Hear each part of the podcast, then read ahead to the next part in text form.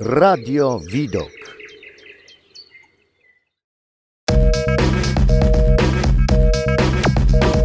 Edukator społeczny. Witamy serdecznie w kolejnej audycji edukatora społecznego. Przy mikrofonie Magdalena Waligura i jest ze mną ojciec Krzysztof Ruszel, proboszcz i przeor Korbielowskiego klasztoru, dominikanin i można powiedzieć, że działacz społeczny. Ojcze, kilka lat temu powstało nietuzinkowe miejsce w Korbielowie, tak zwane Muzeum Motura.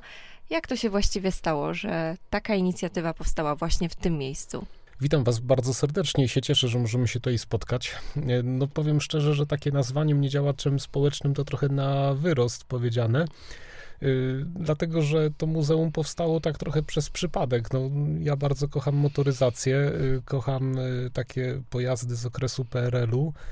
No więc generalnie zajmowałem się tym, co lubię, no i przy okazji to powstało, więc nic tam szczególnego, ale cieszę się i faktycznie widzę to, że to jest fajne dzieło, które przyciąga dość sporo ludzi. Ojcze, proszę powiedzieć, skąd się wzięła nazwa Muzeum Motura? Jedną z osób, która prowadzi to muzeum, to jest Krysia Jędrzejas. Taka pani z Korbielowa. No i my, faceci, od takiej strony mechanicznej się tym zajmujemy. Natomiast Krysia zawsze jakieś pomysły podrzuca, ewentualnie powie, że co ma być zrobione, żeby ładnie wyglądało. No więc taka jest symbioza między nami. No i kiedy szukaliśmy nazwy, no to Krysia mówi, co wy na to Muzeum Motura. No a dlaczego Muzeum Motura? No bo to regionalizm. Więc y, ja myślałem, że to określenie motur to jest w nawiązaniu do takiej polskiej komedii o tytule Motur, gdzie chłopaki ubóstwili w łezkę. To jest bodajże 2007 czy 2008 rok, nie pamiętam już. Natomiast Krysia myślała o regionalizmie. No i tak te dwa pomysły się zgrały i ta nazwa taka została. Niektórzy myślą, że ten motor to jest nazwisko jakieś, a to nie wiem dlaczego tak się niektórym kojarzy, ale to nie chodzi o nazwisko, chodzi o sprzęty. A zawsze ojciec chciał utworzyć takie miejsce, czy to się stało pod wpływem jakiegoś wydarzenia, może pod wpływem spotkanych osób? Y, zupełnie przypadek. Ja powiem tak szerzej troszkę, ale zawsze chciałem mieć motor. No ale mieszkałem w bloku w Rzeszowie, więc oczywiście, jak to każdy młody człowiek wie, rodzice źródło wszelkiego zła. Zawsze byli w opozycji do mnie, nie było zgody na żaden motor. No trudno, tak się to jakoś potoczyło. Później kolega w technikum mi wytłumaczył, kiedy byłem w technikum, wytłumaczył mi, że to nie jest najlepsze rozwiązanie w bloku, no bo czuć paliwo, potem ludzie się złoszczą i tak dalej. On miał Simpsonka, no więc zrozumiałem, odpuściłem. Poszedłem do zakonu, chciałem mieć WSK. No, zakonnicy, jak wiadomo, nie mają przychodów własnych, mamy kieszonkowe. No ale WSK w latach, kiedy wstępowałem do zakonu, można było e, kupić za 200 zł, więc generalnie z kieszonkowego można było nazbierać na motor moich marzeń. No ale moi przełożeni się wtedy nie zgodzili na to. No i w kolejnych latach pobytu w zakonie mój przeor, taki ojciec Robert Gubisz, kiedy mieszkałem w Warszawie, mówi: Słuchaj, jak sobie nazbierasz, to sobie kup. No i znalazłem takie ogłoszenie, motor moich marzeń, y, już takiego bardziej dorosłego chłopaka, to była MZ 150. Znalazłem ją w Poznaniu, więc spakowałem się, poszedłem na pociąg. Jeszcze na wszelki wypadek wróciłem się, wziąłem taką kurtkę potocznie zwaną wiatrówką, no bo gdyby wiało wieczorem, to z Poznania do Warszawy, no muszę tym motorem jakoś przyjechać. Tym bardziej, że jest to no, motor nieznany jeszcze, więc nie wiadomo jak będzie reagował na obciążenia, na przegrzania i tym podobne sprawy. Pojechałem, kupiłem, no i wyruszyłem w drogę. Jeszcze nie y, wyjechałem poza granicę Poznania, zaczęło padać. I te 350 kilometrów przejechałem w autostradzie w deszczu. Miałem wszyściutko tak mokre, że tylko co stację benzynową się zatrzymywałem, żeby coś ciepłego wypić. No a kiedy wyjeżdżałem, to pamiętam moich współbraci z klasztoru, którzy szydzili i mówili: Słuchaj, wróć na noc, niekoniecznie na najbliższą, ale na którąkolwiek wróć do nas. No a ja się zawziąłem, wróciłem tej samej nocy, znaczy no, wróciłem po kilku godzinach z powrotem na motorze. No i tak się zaczęła historia z motocyklami. Później przyszedłem do Korbielowa, no i y, tutaj w Korbielowie no chciałem znaleźć kompanów do tej jazdy, no bo tak samemu to troszeczkę nudno jest. Mimo, że wiadomo, na motorze się nie rozmawia z nikim, no bo nie ma jak, ale to, że jest ktoś przede mną czy za mną, naprawdę dodaje dużo takiej otuchy i radości. No więc parę osób tutaj się okazało, że mieli podobne pojazdy jak y, te moje. Y, był to pan Zenek Lidner, miał CZT 350, mają zresztą dalej. Y, pan Tadek Smagoń miał Jawę 350. No i był do tego jeszcze pan Tadek Duraj, pan Antek Ostrowski. Oni już mieli takie motory współczesne. No i tak kilka razy wybraliśmy się na przejażdżkę. Pewnego dnia w takim bardzo y, okrojonym składzie, bo ten pan Zenek, y, pan Tadek, pojechaliśmy w stronę Żywca. Tam nas wieleśni dopadł w deszcz. No więc zawróciliśmy, pojechaliśmy na Sopotnię Wielką. Tam znowu dopadł nas deszcz, no więc pojechaliśmy do Korbielowa na przejście graniczne. No i siedzimy na tym przejściu granicznym. Tam y, jedna tutaj z pań z Korbielowa Y, sprzedawała sery, zrobiła nam po kawie, posiedzieliśmy na tej kawie i mówimy, skoro my tych motorów trochę już mamy, to stwórzmy muzeum. Dajmy to do muzeum, żeby można było historię tych motorów opowiadać. No i w taki sposób powstało muzeum. Można by rzec, że wszystko przez deszcz. No tak, dokładnie tak. Faktycznie, no ale wierzymy w to, że w każdym razie ja mam takie powiedzenie, że y, no, w Kościele nie ma przypadków. W naszej społeczności, jeżeli wierzymy, że Pan Bóg działa, no to też ludzi kieruje przez różne wydarzenia i nas pokierował tak, że powstało bardzo konkretne dobro. W ramach uściślenia Muzeum Motura znajduje się w remizie OSP w Korbielowie. Proszę powiedzieć, kiedy można zwiedzać, jak to funkcjonuje w okresie epidemii, e, no bo muzea są otwarte aktualnie i proszę powiedzieć, w jaki sposób można się skontaktować na ewentualne zwiedzanie. Muzeum faktycznie jest w Remizie, to jest na ulicy Beskidzkiej przy głównej drodze, także ten, kto jedzie przez Korbielów, chce jechać na wyciągi, czy no tutaj mieszka gdzieś na miejscu, to każdy będzie wiedział, gdzie jest Remiza. Z definicji muzeum jest otwarte w niedzielę od 14 do 15, ale jest też podany numer telefonu do mnie, więc można się umówić, żeby obejrzeć tą ekspozycję w innych godzinach również. To, co fajnego jest, to, to muzeum powstawało jeszcze w oparciu tylko o motory. Więc zdjęcia, które mamy z początków tego muzeum, to dziewięć muzeum w całej salce i tyle. Tam nic więcej nie było. Później zaczęliśmy do tego dodawać sprzęt RTV, AGD, rowery. Wszystko to, co było związane, jest związane z okresem tej Polski Ludowej czy demoludów, no to tam po prostu w tym muzeum się znalazło. No właśnie, jesteśmy teraz e, w studiu radiowym w klasztorze Ojców Dominikanów, ale wyobraźmy sobie, że przenosimy się teraz do muzeum. Który obiekt jest dla ojca najcenniejszy? O którym obiekcie, e, sprzęcie chciałby nam ojciec opowiedzieć? Ja jestem dość uczuciowy. No i pamiętam, jak byłem dzieckiem, miałem trzy misie. No i nie było opcji, że śpię z jednym, dlatego że y, pozostałe będą smutne, będą płakać, więc zawsze spałem z trzema miśkami. No nie było takiej opcji, wszystkie trzy musiały być. Y, nie pamiętam już ich imion, pamiętam jak wyglądały, ale mówię o tym dlatego, że dokładnie tak samo jest z motorami. Nie mam takiego motoru, który jest y, szczególnie cenny dla mnie, a pozostałe bym odstawił. Oczywiście są takie, które są mi delikatnie bliższe, ze względu na to, że uczyłem się na nim jeździć. Na przykład jest tam taka WSK B1, która jest po mojej świętej pamięci wujku. Brat taty ją miał, więc mam na tej WSC zdjęcia jako czteroletni chłopak z nieżyjącym już dziadkiem, babcią, z tym wujkiem. Więc taka naprawdę fajna pamiątka rodzinna jest. Y, to był pierwszy motor, który remontowałem. Aż wstyd powiedzieć, no bo jeżeli mówię o sobie, że jestem osobą prowadzącą muzeum, a ten remont wyglądał jeszcze tak jak no, produkcja garażowa, czyli sprayami malowane. No ale no, wydaje mi się, że mimo wszystko jest fajnie zrobiony jak na tamte możliwości. Zresztą trzeba powiedzieć jeszcze jedną rzecz, że My działamy jako społecznicy, czyli to nie jest muzeum, które ma bilety, to nie jest muzeum, które zbiera, pisze jakieś projekty, dostaje granty. My zupełnie działamy jako świry, tacy no, zakręceni na punkcie takiej motoryzacji i dlatego nie stać nas na to, żeby kupować wyremontowane tak na tip-top motorki. Więc my je dostajemy w formie złomu. Albo takie poprzywoziłem z domu, y, albo podostawaliśmy od ludzi. No i właśnie w ten sposób zaczęliśmy je odtwarzać do stanu fabrycznego. Dlatego mówiąc o tym remoncie tej WS-ki, to dla nas ważne było to, żeby wszystko, co w tym motorze było na miejscu, żeby z powrotem się tam znalazło. Żeby nie było jakiejś, jakiejś radosnej twórczości, nietypowej śruby, nietypowego podnóżka i tym podobnych rzeczy. To, co fabryka wypuściła, to to ma być. E, oprócz motorów w muzeum znajdują się też inne rzeczy. Jakie to są przedmioty? Wiele tam jest, jak wspomniałem, zarówno y, sprzętu RTV, jak i AGD. Ale najpierw powiedzmy parę słów o tym sprzęcie RTV. Otóż jako dziecko co roku pisałem listy do Mikołaja. Co roku chciałem dostać adapter. No i co roku y, dostawałem mnóstwo innych rzeczy, z których musiałem się cieszyć, y, bo były prezentem, a w tamtych czasach wiadomo, że nie było tak łatwo o prezenty, ale adaptera nigdy nie dostałem.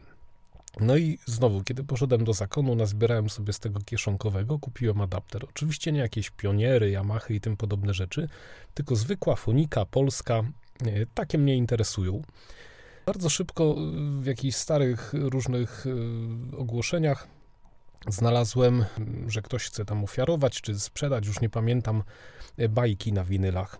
Kupiłem te bajki, więc na przykład mam koziołka Matołka, którego sobie czasami słucham na tych winylach. No i mając ten adapter, od razu miałem takie wielkie pragnienie, żeby cała produkcja, zarówno Foniki, to jest polska, była polska firma, jak i Diory, Kasprzaka, żeby była dostępna, żeby można było o tym powiedzieć, co ma jakie pasmo przenoszenia, co w tamtych czasach lepiej brzmiało, co gorzej, co było tańsze, co było droższe, co było bardziej ekskluzywnym sprzętem, co mniej.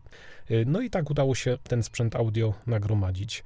Naprawdę fajne sprzęty, które ja kiedyś używałem, z kolegami graliśmy na nich dyskoteki, no a dzisiaj właśnie mogę je sobie tak y, wspominać, jak to było, nie? czy jak naprawialiśmy je, czy po prostu używaliśmy.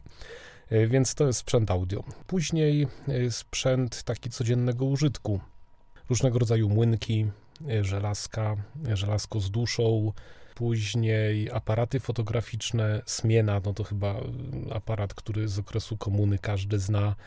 Potem pojawiły się automaty, więc mamy i taki, mamy taki aparat szpiegowski używany przez różnych speców, którzy pracowali na potrzeby SB. Yy, no taka smutna może historia, no ale taki aparacik też mamy jeden. Mamy aparat, który, przy którym zbierało się dużo dzieci, mianowicie taki aparat Ania na bajki, na klisze. Więc może starsi pamiętają, ja w każdym razie tak miałem, że mieszkaliśmy w bloku, no i czasami u mnie, czasami u moich kolegów cała y, gromada y, dzieci się zbierała wieszaliśmy na drzwiach prześcieradło, no i wyświetlaliśmy przeróżne bajki. Oczywiście najstarszy musiał zawsze czytać, czasami dukał, czasami czytał, różnie to bywało, ale naprawdę te wszystkie bajeczki oglądaliśmy z otwartymi ustami. Wszystkie te bajeczki, co miałem z dzieciństwa, przywiozłem je z domu. E, no i kiedy oprowadzam e, dzieci, no to zadaję im pytanie, skąd słoń ma trąbę. No i tam oczywiście różne pomysły są. No i żeby te dzieci wiedziały, skąd ta trąba u słonia jest, no to mam bajkę Słoniątko. No i na podstawie tej bajki oglądamy ją, czytamy, no i tłumaczymy, skąd właśnie e, taka, a nie inna budowa ciała u słonia. Czyli taki dawniejszy YouTube. O, tak. E, oprócz tego wszystkiego, co ojciec wymienił, mamy jeszcze samochody. No i mamy czerwonego żuka o przejażdżce marzą mm, chyba każdy z gminy Jeleśnia, tak mi się wydaje. Niech ojciec opowie troszkę o tych samochodach. To jest kolejna rzecz y, naprawdę bardzo fajna. Kiedy byłem jeszcze w podstawówce, potem w technikum, to się opiekowałem takim żukiem, y, który był wtedy w klasztorze w Rzeszowie. Y, wtedy jako dzieci żeśmy pomagali tam przy budowie. No więc żuk, można powiedzieć, że był od dziecka ze mną związany. tak to dziwnie brzmi, ale właśnie tak to było. No i kiedy właśnie założyliśmy to muzeum, po pewnym czasie dowiedziałem się, że y, w zakładzie komunalnym w Wieleśni jest żuk, który ma być wyzłomowany. To jest żuk A15, przemalowany już na kolor niebieski. Tajemniczeni wiedzą, że A15 to jest strażacki, tylko i wyłącznie, więc był y, oczywiście produkowany w kolorze czerwonym. Y, no później przemalowany był, bo był do innych zadań używany w zakładzie komunalnym. Udało się y, dzięki panu Sopacie y, tego żuka otrzymać na muzeum. No i rozpoczął się proces remontu jego. Dostaliśmy z fundacji z Żywca Zdroju grant na jego remont. Drugie tyle oczywiście musieliśmy dołożyć. W ten sposób żuk z 71 roku dostał nowe życie po piaskowaniu, po generalnym remoncie jeździ. Nie był kompletny, brakowało nam pompy, takiej pompy strażackiej PO5 na silniku od syreny. No i skąd tu taką pompę wziąć? No i się okazało, że pewnego dnia taki nasz y, w tym momencie bardzo fajny znajomy z Biskupic, y, który prowadzi złom, przyjechał do nas tak po prostu obejrzeć muzeum. I tak się zakolegowaliśmy i on po pewnym czasie mówi, słuchajcie, ja mam taką pompę. I przywiózł tą pompę, więc proszę bardzo, nagle żuk jest prawie że kompletny. Brakowało jeszcze y, prądownic, czyli potocznie nazywajmy te sikawki, y, węże i tam rozdzielacze i inne rzeczy. Y, więc dowiedzieliśmy się, że w Sopotni Małej no wycofują zużyty sprzęt. Więc statkiem Smagoniem pojechaliśmy tam razem, y, dostaliśmy trochę takiego sprzętu i dostaliśmy jeden naprawdę unikatowy element, mianowicie wózek wężowy. To jest taka przyczepka mm, za żukiem, na której jest 200 metrów węża. Już naprawdę tego się nie da nigdzie zobaczyć, no bo kiedyś to ludzie wyrzucali, bo to nie przedstawiało żadnej wartości, a dzisiaj to jest perełka, więc jak jeździmy na jakieś zloty, to z tym wózkiem, z takim całym obciążeniem, żeby pokazać, jak to kiedyś było. No ale oprócz tego żuka, Mamy też inne pojazdy, takie najnowsze. Y, trafił do nas Polones dzięki naszym znajomym z Żywca. Y, miał iść na złom, dostał drugie życie. Dalej kupiliśmy dużego Fiata. Trzeba go było wyremontować, ale jest wyremontowany. Y, Grzegorz Michalec z Krzyżowej go pomalował.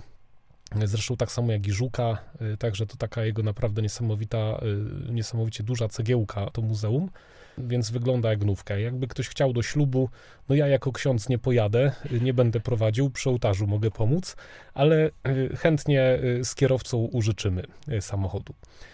Kolejny samochód, który jest, Trabant na to chorowałem od dłuższego czasu. A dlatego, że mój tato jeszcze kiedy był kawalerem jeździł trabantem. Tak poznał moją mamę, miał przygodę, że mu koło odpadło. No i właśnie ten trabant jakoś zawsze był w tych opowieściach rodzinnych obecny, więc mamy trabanta, jakby ktoś chciał do ślubu, jak najbardziej y, polecam. Pojawiły się też inne samochody. Takim naprawdę y, unikatowym perełką wręcz zastawa od Krzyśka Janiczka z Korbielowa. Miał y, taką zastawę y, do remontu zupełnie. Była tylko pospawana i porozbierana w pudłach były części.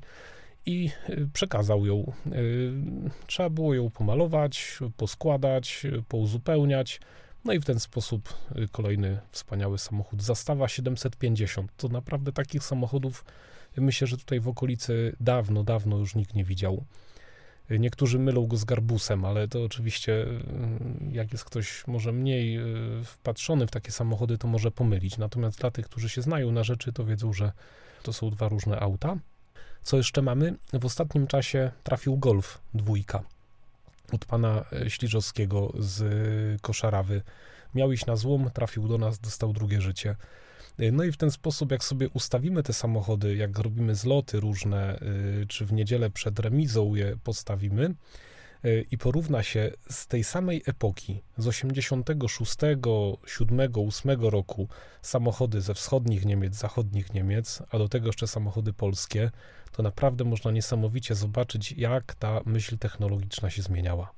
Jak często odbywają się takie zloty, gdyby mieszkańcy chcieli zobaczyć właśnie te samochody, to kiedy byłaby taka możliwość? Jak to wygląda? Mhm. Pierwszy warunek jest taki, że musi być dobra pogoda, bo to są samochody, które już nie widzą wody, no za wyjątkiem mycia, ale to oczywiście mówię o takich wyjazdach mniej formalnych, że się nagle skrzykniemy w niedzielę i jedziemy pod remizę, y, a z pod remizy czasami się przejedziemy do Jeleśni z powrotem. Natomiast takie bardziej formalne zloty to mniej więcej dwa razy do roku. Taka większa impreza, która jest, to jest zawsze na Krzysztofa, czyli w okolicy 25 lipca. Wstyd się przyznać, ale jak czasami ojciec operuje tymi nazwami, to w ogóle nie wiem o co chodzi.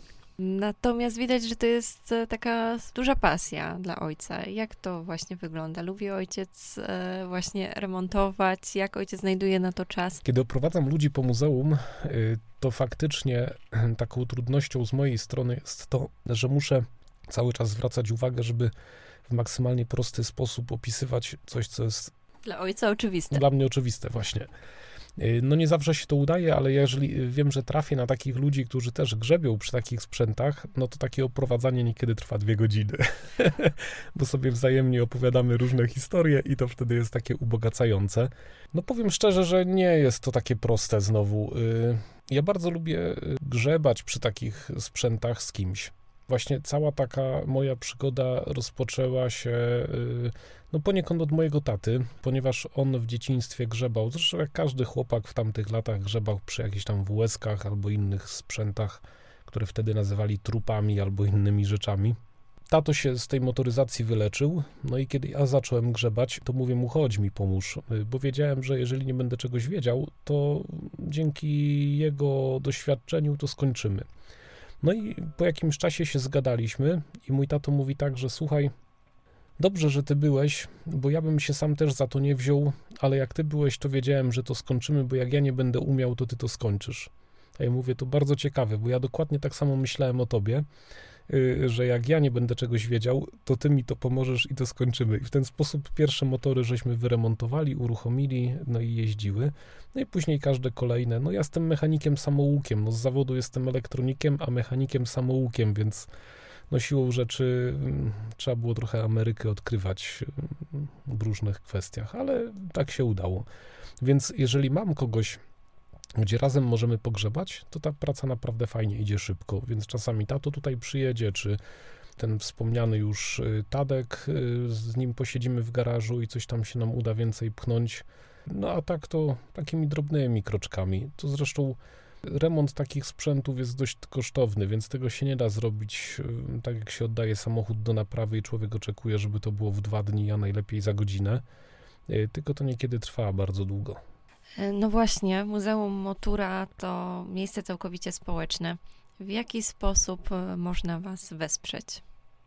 Mamy w muzeum taką skrzynkę, więc, y, którą zresztą Paweł z Sopotni zrobił. Paweł jeździ dużym Fiatem, też razem w tym muzeum działamy.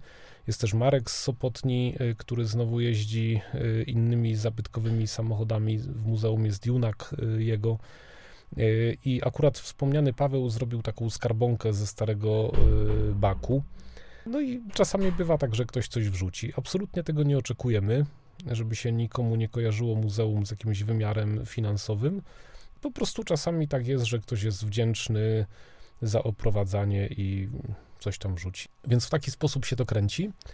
Oczywiście trzeba dokładać do tego, no bo to są kwestie ubezpieczeń tych pojazdów. No nie, nie wszystkie mają czter- 40 lat skończone, więc do niektórych trzeba faktycznie dokładać do ubezpieczenia, ale spokojnie, nie narzekamy na pieniądze, to jest nasza pasja, więc spina się to na styk, ale się spina. Y, Ale w jaki sposób można jeszcze pomóc? Mm, Ja wiem, że teraz jest wiele osób, które y, skupuje stare y, motory, samochody, płacą za to więcej, mniej. Y, Ja czasami sobie myślę, że to trochę takie barbarzyństwo, bo często te sprzęty są kupowane po to, żeby je rozebrać na części i sprzedać, i to mnie bardzo boli. Więc jeżeli ktoś miałby jakieś y, takie zabytki, to słuchajcie, zamiast wyrzucać, y, dawać na złom, przywieźcie je do nas. My im damy drugie życie i będzie można się nimi naprawdę cieszyć. Tak więc my jako Radio Widok również apelujemy do takiej postawy. No i ojcze, bardzo dziękujemy za poświęcony czas, za przybliżenie historii Muzeum Motura. Był ze mną ojciec Krzysztof Ruszel, dominikanin. Dziękujemy bardzo. Dziękuję również i zapraszam do muzeum.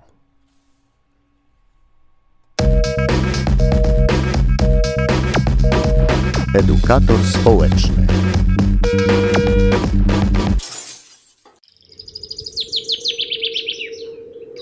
Radio Widok.